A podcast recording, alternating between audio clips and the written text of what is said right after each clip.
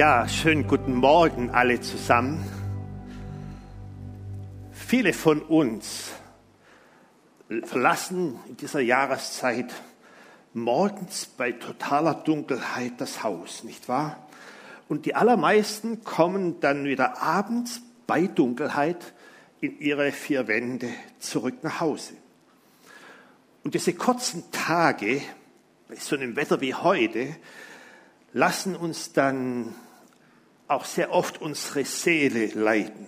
Denn auch die Seele sucht das Licht. Wir empfinden dann vielleicht Einsamkeit stärker als sonst.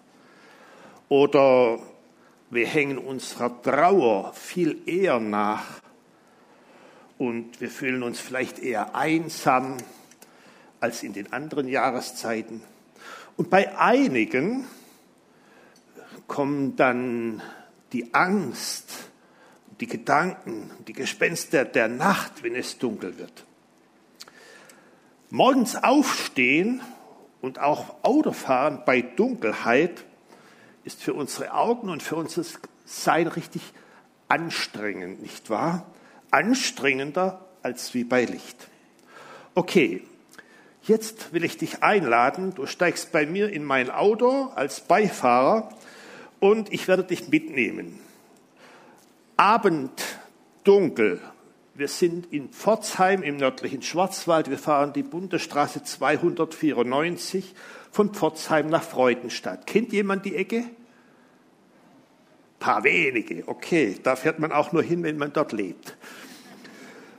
Das ist die Ecke im nördlichen Schwarzwald, in der ich groß geworden bin und meine ersten 30 Jahre gelebt habe. Ich kenne die Strecke wie meine Westentasche und äh, stell dir vor, 45 Minuten ständig bergauf durch dichten Tannenwald. Es regnet, so wie heute. Wir fahren inmitten von Gischt, von Spritzwasser hinter einigen 40 Tonnen LKWs her. Der fährt höchstens 60 Kilometer pro Stunde. Hast du das Bild? Okay. Es geht mit Abblendlicht mitten durch den nördlichen Schwarzwald 40 Kilometer ohne Dörfer, ohne Städte, Kurven ohne Ende, überholen unmöglich. Und dann kommt irgendwann der kleine, vergessene und unbekannte Ort Besenfeld. Du fährst rein und kaum bist du drin, schon bist du wieder draußen.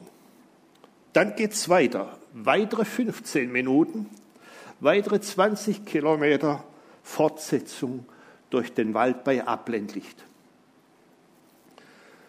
Du tastest dich bei kompletter Dunkelheit von Kurve zu Kurve und irgendwie musst du auch noch aufpassen, ob nicht irgendwo ein Reh, ein Hase, ein Wildschwein oder ein Fuchs oder irgend sowas dir den Weg kreuzt. Und plötzlich, irgendwann kommt eine Rechtskurve und dann erscheint am Horizont Freudenstadt, die Kurstadt Freudenstadt im Lichtermeer. Du siehst den größten Marktplatz Deutschlands von unendlich vielen Arkaden umgeben, umgeben von Licht. Spätestens an dieser Stelle, da atmen wir beide tief durch. Wir haben es geschafft. Die Stadt ist erreicht. Licht und Hoffnung umgibt uns. Übrigens, bei Tag und bei hellem Sommerwetter sieht Freudenstadt ganz anders aus, sieht die Welt ganz anders aus. Und da hinten irgendwo im Wald, da ist auch mein Heimatdorf, das schönste Dorf der Welt, Simmersfeld. Dorthin zu kommen ist etwas schwieriger. Als Jesaja damals auftrat, war das Volk Israel auch in ganz ähnlicher, dunkler, dezember-depressiver Regenstimmung. Die Besatzungsmacht Assyriens hatte im 8. Jahrhundert das Land fest im Griff. Armut, Schuldsklaverei, fehlende Freiheit, wir sprechen jetzt nicht von Covid-19, Krankheit, politische Verwerfung, das war Alltag. Und all das auch noch im eigenen Land. Fremde haben sie dazu gebracht. Das Leben der Bürger war entweder von Frustration oder von Rebellion und Auflehnung gegen die Assyrer und gegen die eigenen jüdischen Hilfsführer bestimmt. Alles wurde immer schlimmer. Ein Ende der Zustände war nicht in Sicht. Und mitten in diese depressive Stimmungslage ertönen die Worte des Propheten Jesaja. Unser heutiger Predigtext äh, ist so wie ein beleuchteter, ferner, heller Marktplatz, wie ein Hoffnungsschimmer nach einer ewig langen und langsam gefährlichen Fahrt an so einem regnerischen Dezemberabend hinter LKW durch den kurvigen Schwarzwald. Ich mache heute keine Themapredigt, sondern ich will einfach einige Verse aus Jesaja Kapitel 8 mit euch lesen.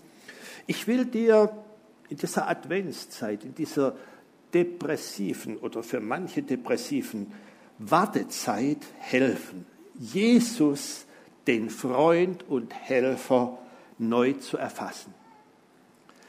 Jesus, meinen Freund und Helfer, ihm neu zu begegnen und Jesus, unseren Freund und Helfer, ihm vertrauensvoll zu folgen. 700 Jahre bevor Jesus als Baby in Bethlehem ankam, werden wir in Jesaja Kapitel 8 und Kapitel 9 ausgerichtet auf Weihnachten, die erste Ankunft des Messias. Bis heute feiert die Kirche inzwischen 2000 Jahre lang diese erste Ankunft Weihnachten. Eigentlich ist das ja die Geburtstagsparty für Jesus. Diesen ganzen Krimskrams drumherum haben andere erfunden. Zeitweise wirst du und ich diese Geburtstagsparty mit Jesus im Schmerz, im Leid, in Traurigkeit, in Not, in Trauer durchleben. Wie deine momentane Situation auch sein mag, ich kenne sie nicht, Grund zu feiern gibt es schon jetzt und definitiv dauerhaft in Ewigkeit. Also gebe ich dir einen guten Rat. Lernen wir jetzt schon diese hoffnungsvolle Zukunft auf diesen hell erleuchteten Marktplatz zuzufahren, diese Ankunft zu feiern und auf seine Wiederkunft zu warten. Seit 2000 Jahren feiern alle, die Gott kennen, diese Ankunft Jesu. Wir warten inzwischen auf sein zweites Kommen, auf seine Rückkehr. Ende der Dunkelheit, Ende der Nachtfahrt, Licht vor uns, Hoffnung, Herrlichkeit. Also wir feiern und wir warten. Die gute Nachricht ist, wir sind dem Tag einen Tag näher als gestern. Wir sind diesem Tag 2700 Jahre näher als Jesaja es war. Und wir sind 2000 Jahre näher als Paulus und die erste Gemeinde es erlebt hat. Also schlag deine Bibel auf, Kapitel 8, Vers 19 in Jesaja. Es ist für jeden Christen immer gut, die Bibel dabei zu haben. Vor allem, wenn sie gepredigt wird. Ihr sollt nicht alles glauben, was wir sagen, nur das, was du selber liest, nicht wahr? Okay, Gott sagt hier, dass er sich wünscht, dass sein Volk, dass du und ich, seine Kinder, bei ihm Weisheit und bei ihm Hilfe suchen sollen. In ganz praktischen Worten, Gott will, dass du und ich uns in allem an ihn wenden, vertrauensvoll uns zu ihm zuwenden. Das meint viel, viel mehr als sonntags zum Gottesdienst kommen. Das meint viel mehr als nur, wenn Not am Mann ist, ins Gebet und zu der Gebetsgruppe zu gehen. Das meint viel mehr als Jesus den Nothelfer anzurufen. Ich lese aus Kapitel 8, Vers 19 aus der neuen evangelistischen Übersetzung. Zurück zur Weisheit Jahwes Wer nicht so denkt, für den gibt es kein Morgenrot. Verdrossen und hungrig streift er durchs Land. Der Hunger macht ihn rasend. Er verflucht seinen König und seinen Gott. Er blickt nach oben und statt auf die Erde und er sieht nur bedrückende Finsternis, Not und Verzweiflung. Er ist hineingestoßen in lichtlose Nacht. Doch es bleibt nicht dunkel über dem, der von Finsternis bedrängt ist. Hat die frühere Zeit dem Land der Stämme Sebulon und Naphtali auch Schande gebracht, so bringt die spätere den Weg am Meer wieder zu ehren. Auch das Gebiet östlich des Jordans, wo die Fremden, wo die Heiden wohnen, das Volk, das im Dunkeln lebt, sieht ein großes Licht. Licht strahlt auf über denen, die im Land der Todesschatten wohnen. Du wächst den Jubel, du machst die Freude groß. Sie freuen sich vor dir wie in der Erntezeit. Sie jubeln wie beim Beuteverteilen. Denn wie am Tag von Midian zerbrichst du das drückende Joch, das ihnen den Rücken gebeugt, den Stock, der sie angetrieben hat. Denn jeder Stiefel, der dröhnend daherstampft, jeder Mantel, der sich in Blutlachen wälzt, wird ins Feuer geworfen und verbrannt. Denn, denn, verstehst du, jetzt kommt's, denn ein Kind ist uns geboren, ein Sohn ist uns geschenkt. Das wird der künftige Herrscher sein. Gott hat ihm seinen Namen gegeben. Wunderbarer Berater, kraftvoller Gott, Vater der Ewigkeit, Friedensfürst. Und seine Macht reicht weit und sein Friede hört nicht auf. Er regiert sein Reich auf Davids Thron. Seine Herrschaft hat für immer Bestand, denn er stürzt sie durch Recht und Gerechtigkeit. Er stützt sie durch Recht und Gerechtigkeit. Das wirkt Jahwe, der allmächtige Gott, im Eifer seiner Leidenschaft. Bis hierher. Okay, jetzt gehe ich schnell nochmal die Verse durch, erkläre den einen oder anderen und versuche für uns eine passende Anwendung aufzuzeigen. Wo startet geografisch unsere prophetische Geschichte, die uns Jesaja hier weitergibt? Im Galiläa der Heiden. Jesaja spricht von der vergessenen Landschaft, so wie vom hinteren Schwarzwald, den keiner kennt der Gegend von Nazareth, Kapernaum, Naphtali. Naphtali liegt im nördlichen Gebiet von Israel. Diese Gegend war seit der Eroberung der Assyrer in Verachtung geraten. Dieses Gebiet wurde auch das Galiläa der Heiden, das Niemandsland der Heiden genannt. Es wurde und ist heute aber noch immer die Heimat von Jesus. Dort ist er groß geworden. Der Schauplatz eines der großen Teile seines öffentlichen Dienstes, das geschah dort im Land der Heiden. Das erste Kommen Christi bringt also auch Galiläa, das Niemandsland, dem Land der Heiden Licht und Hoffnung.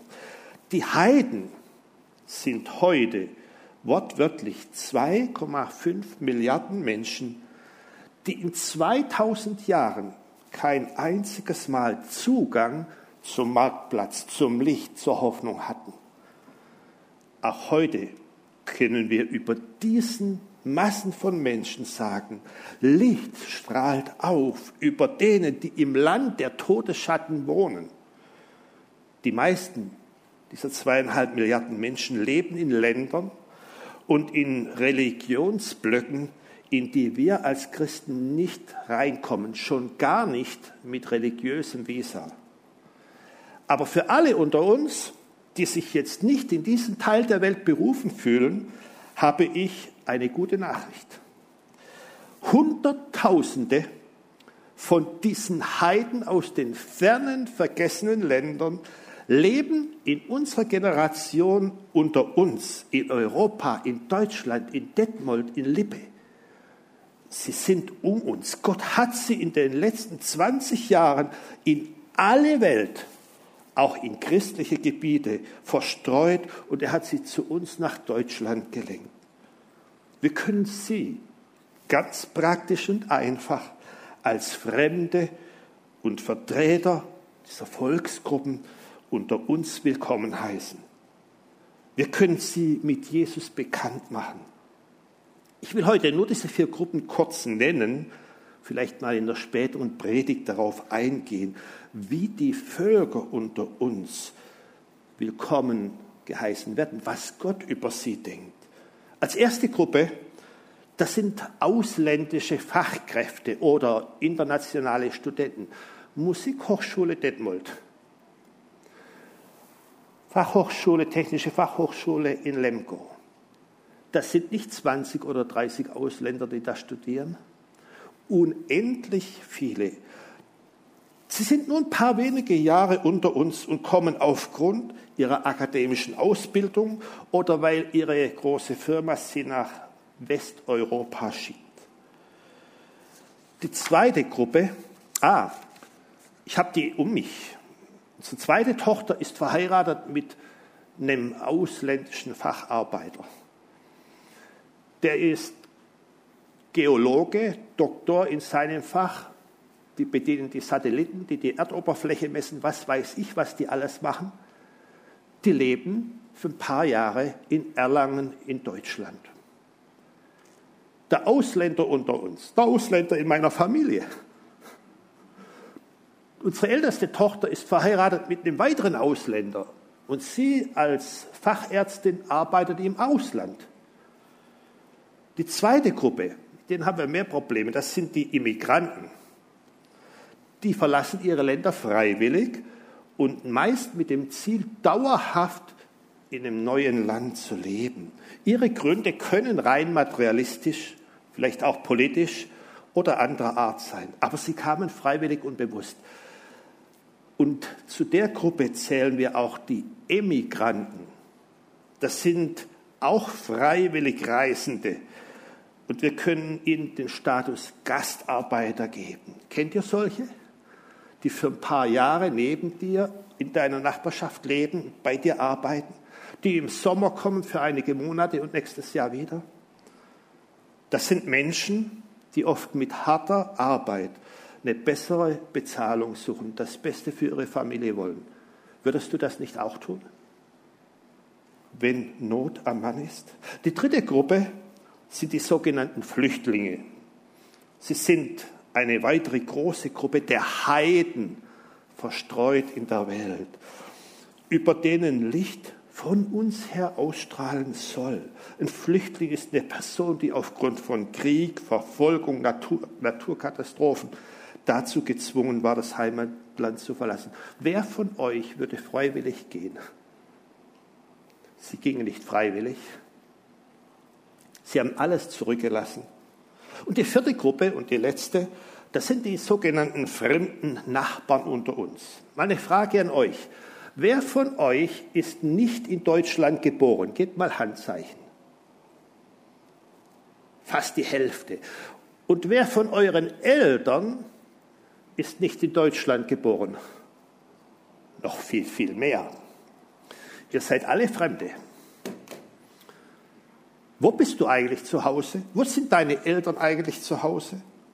Besonders diese vierte Gruppe von Heiden, die Gott weltweit zerstreut hat.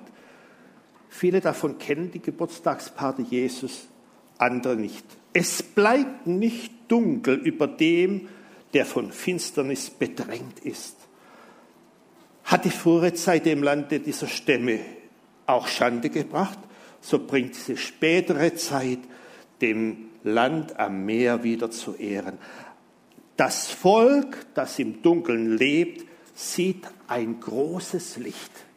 Hoffnung, Marktplatz, da ist etwas vor uns. Licht strahlt auf über denen, die im Land der Todesschatten wohnen.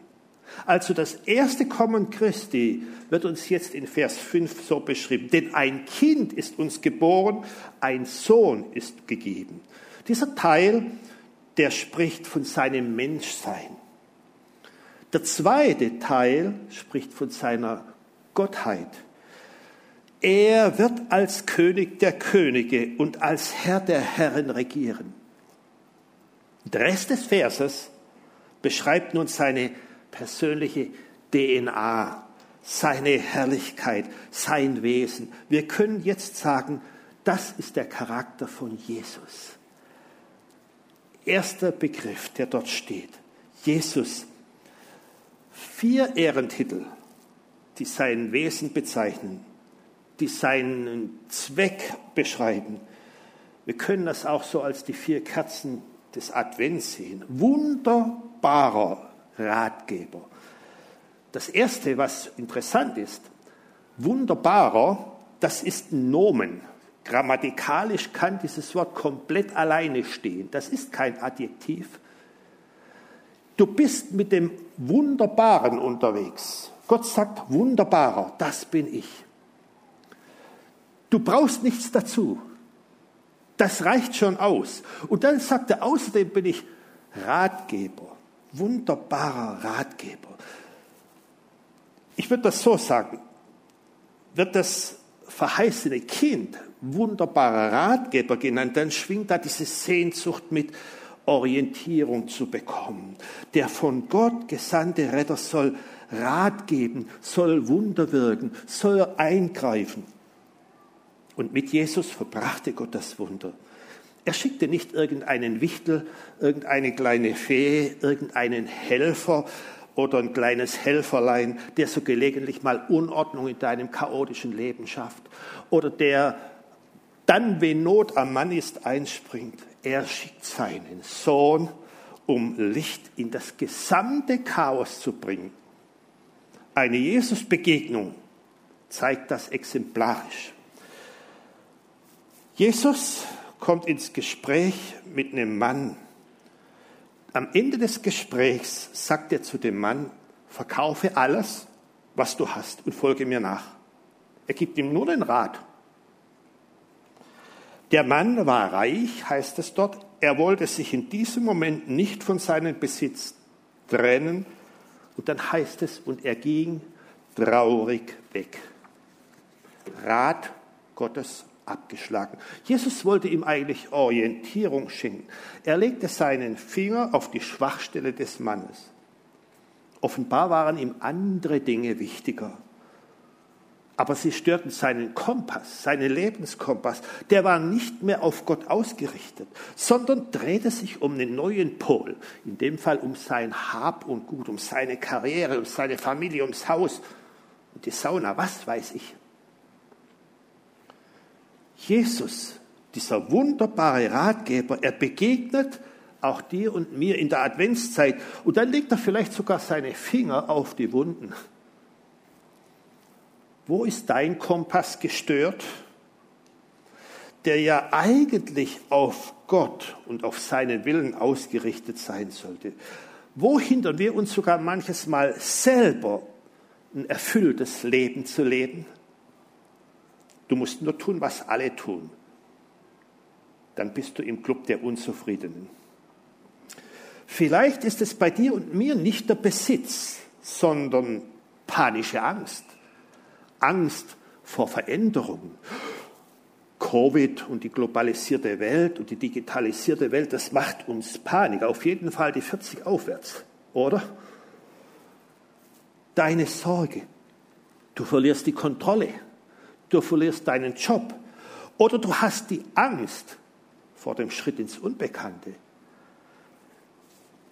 weil dir das praktische Vertrauen fehlt. Das alles und noch viel mehr verhindert, dass wir Jesus einfach nur machen lassen. Du sollst ihm Handlungsspielraum geben. Und weißt du was? Erst wenn Jesus rein darf, wenn du im Vertrauen Schritte mit ihm, hinter ihm her tust, dann erst erlebst du wunderbare Dinge. Alles andere hast du ja eh selber geregelt, oder? Du verdienst ja dein Geld. Du entscheidest, wann und wie du Urlaub machst.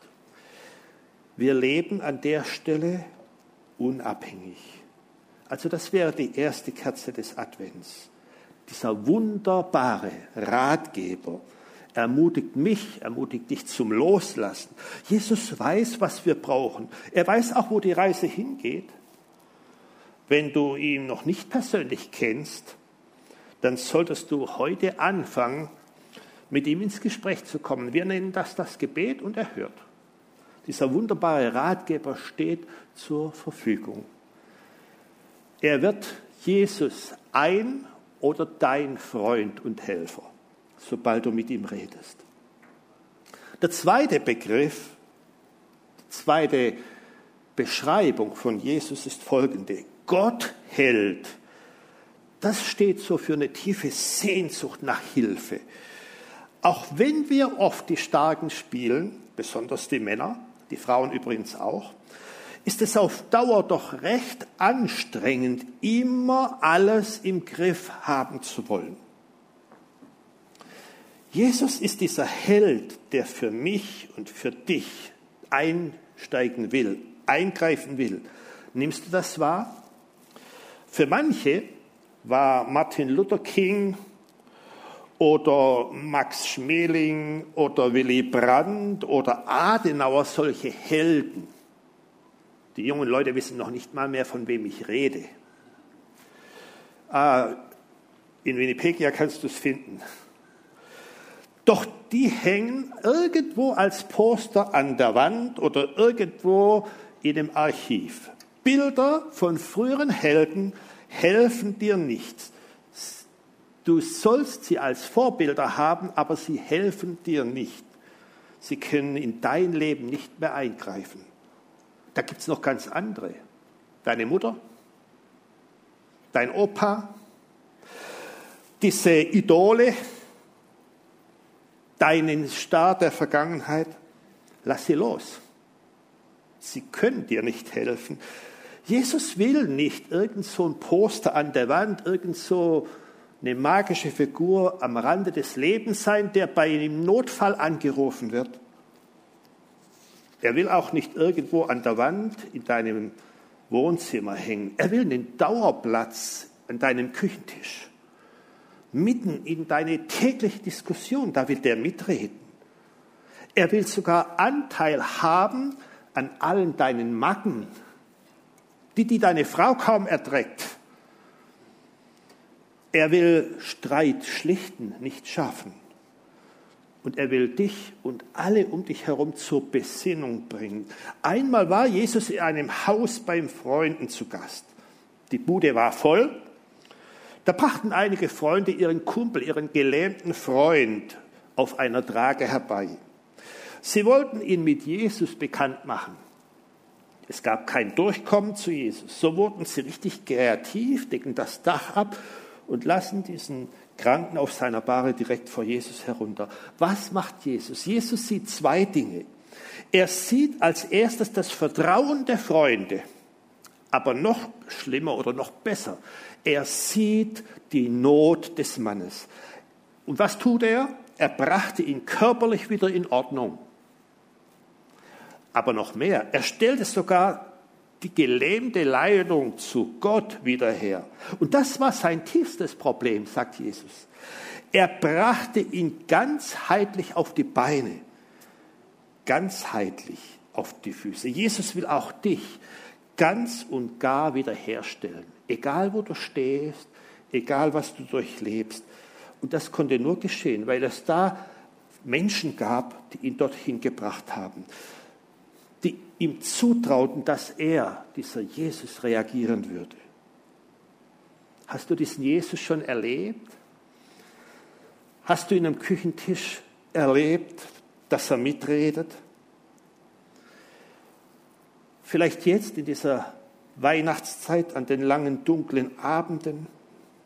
Der Held Gottes stellt sich vor dich, stellt sich in deinen Weg Du selber musst jetzt entscheiden, was du mit ihm tust, wie du mit ihm umgehst. Ja, bitte? Oder? Nein, danke.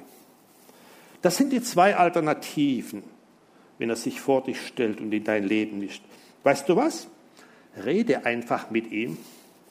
Lass ihn ein. Lass ihn eingreifen. Manches Mal redet er durch andere Menschen, durch die Zeichen des Lebens, durch die Umstände des Lebens. Nimm seine Hilfe an. Lass dich anhalten. Höre auf ihn. Hör auf, selber die Heldin oder der Held zu spielen. Er kann den Platz des Helden voll und ganz ausfüllen. Du musst es nicht. Er ist Gott Held. Gottes Held. Der dritte Begriff. Ewiger Vater. Dieser Titel, der bringt unsere Sehnsucht nach Heimat zum Ausdruck. Heimat, das muss nicht immer der Ort der Kindheit sein. Bei mir ist das immer noch das kleine Kuhdorf da hinten im Schwarzwald, das keiner von euch kennt, macht auch nichts, bleibt trotzdem das schönste Dorf der Welt. Für manche, wie für unsere Kinder, die sehr, sehr oft umgezogen sind, ist Heimat die Familie, Menschen, Beziehungen, der Freundeskreis, der dich ein langes Leben begleitet. Heimat ist da, wo du selbstverständlich dazugehörst. Da, wo du ohne Anmeldung, ohne irgendeine Erklärung, sogar ohne Einladung einfach erscheinen darfst, die Füße hochlegst und dich noch nicht mal schlecht fühlst. Einen solchen Ort der Heimat und dazu noch dauerhafte Heimat, ewige Heimat, bietet Jesus dir an ewiger Vater. Weißt du, das weist auf Himmel hin, auf bessere Zeiten, auf Licht. Solltest du, und von den Menschen gibt es eine ganze Menge, solltest du allerdings schlechte Erfahrungen mit deinem Vater gemacht haben, negative Erfahrungen, solltest du ihn nicht als Modell und als Muster annehmen wollen, dann rate ich dir, lass ihn zurück. Gott, dein Vater, ist anders. Der Himmlische begegnet, begegnet dir mit offenen Armen. Er wartet auf dich, stößt dich nicht zurück. Er umarmt dich, auch wenn du nichts geleistet hast. Viele Gleichnisse, die Jesus erzählt, vom Verlorenen und vom Gefundenen, zeigen uns sein Vaterherz. Ich weiß, deine Leistungen, die werden nicht immer anerkannt. Richtig. Aber ich habe eine gute Botschaft für dich. Wenn er dein ewiger Vater ist oder wird, werden nicht einmal mehr deine Versagen genannt. Dann wird noch nicht einmal mehr das erwähnt, was längst vergeben und vergessen ist. Oder du hast scheinbar ein paar wichtige Dinge von Gott nicht bekommen. Du vergleichst dich mit anderen und kannst nicht singen und kannst nicht vorne stehen. Ich habe auch nicht alle Gaben, keiner hat sie, aber dein ewiger Vater traut dir zu, mit seiner Kraft und in seiner treuen Begleitung mit Jesus dein Leben zu meistern. Jesus, nicht ein Freund und Helfer, dann ist er dein Freund, mein Freund und Helfer. Und der letzte, der vierte Titel, den wir hier sehen, der drückt die Sehnsucht nach Frieden aus. Friede, Fürst. Friede. Die Sehnsucht nach Frieden ist so alt wie die Menschheit. Doch welche Art von Frieden Jesus bringt, das haben die meisten nie kapiert. Zu vielen Zeiten wurde er falsch verstanden. Die einen meinten, Frieden meint, dass er die Römer verjagen soll oder dass die Assyrer endlich das Land wieder freigeben sollen. Heute ist es Greenpeace oder Friday for Future oder Amnesty International oder die UNO oder was weiß ich. Viele gute Einrichtungen, aber wir reden von einem anderen Frieden. Jesus eröffnet einen umfassenden Frieden, einen Frieden, der im Herzen beginnt. Genauso wie eine Wunde von innen nach außen heilt muss diese kaputte, zerstrittene Welt, auch deine kaputte Welt, von innen nach außen geheilt werden. Der Friede, den Gott anbietet, ist von anderer Art. Heilung von innen. Das meint, dass die Beziehung zu Gott wieder funktioniert. Das erst macht dich selber fähig, mit dem Nächsten, mit deiner Frau, mit deinen Kindern, mit deinem Nachbarn, mit deinem Arbeitskollegen friedlich umzugehen. Nicht nur im Gottesdienst, nicht nur am Sonntag. Jesus-Nachfolger sind Friedensstifter, Friedensträger. Wir üben das ein mit allem, was uns immer wieder auch schwer macht. Auf der Arbeit, in der Familie, in der Gemeinde. Wir lernen Frieden zu stiften, Brücken des Friedens zum Nächsten zu, zu schlagen. Und dieser Friede beginnt ganz persönlich. Was muss in deinem Herzen heilen? Du brauchst Jesus, um zu anderen diese Brücke zu schaffen. Vielleicht ist es heute dran, ein Telefonat zu führen WhatsApp zu schreiben, einem Menschen, mit dem du gebrochen hast, der dich verletzt hat. Vielleicht muss diese Wunde anfangen zu heilen und der Friedensstifter sagt, ich bin mit dir. Vielleicht muss die Unruhe Platz machen, dass Ruhe einkehrt. Diese vier Kerzen des Advents weisen uns also auf vier ja, Kennzeichen Jesu hin. Orientierung, Hilfe, Heimat und Frieden.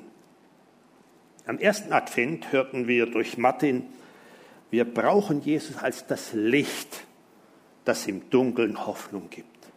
Letzte Woche hat uns Johann vor Augen gestellt, die Herrlichkeit, die uns den Weg nach Hause leuchtet, damit wir die nächsten Schritte gehen können. Und ich will dir heute, und das aus eigener Erfahrung Jesus vorstellen als deinen Freund und Helfer? Oder ist er nur ein Freund und Helfer? Wunderbarer Ratgeber, Gott der Held, ewiger guter Vater und der Friedefürst, ein Begleiter, der uns nicht verlässt, der er ist und der er bleibt, mitten in dieser chaotischen Welt Jetzt könnte ich die Musiker bitten, nach vorne zu kommen. Ist Jesus das Angebot Gottes?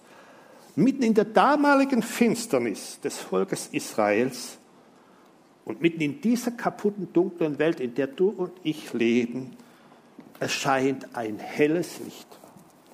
Dein Freund und Helfer, Jesus.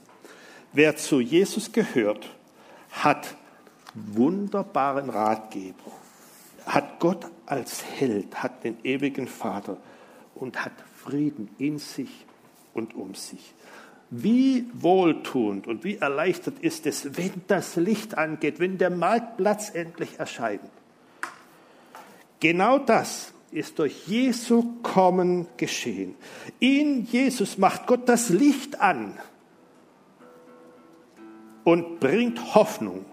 Er bringt Trost, er bringt Zukunft in diese Welt. Das gilt für jeden Menschen, ungeachtet seiner Herkunft, Nationalität oder Religion. Hoffnung für die Heiden und Hoffnung für das Volk Gottes. Vielleicht können wir heute den Gottesdienst so abschließen, dass wir jetzt aufstehen und dieses Lied als Gebet singen. Das ist mein König. Ist er dein König? Jesus, dein Freund und Helfer oder nur ein Freund und Helfer? Ich weiß, er ist mein Freund und Helfer. Das ist mein König. Wenn du kannst, sing es zu und nimm Haltung ein wie vor dem König der Ewigkeit. Amen.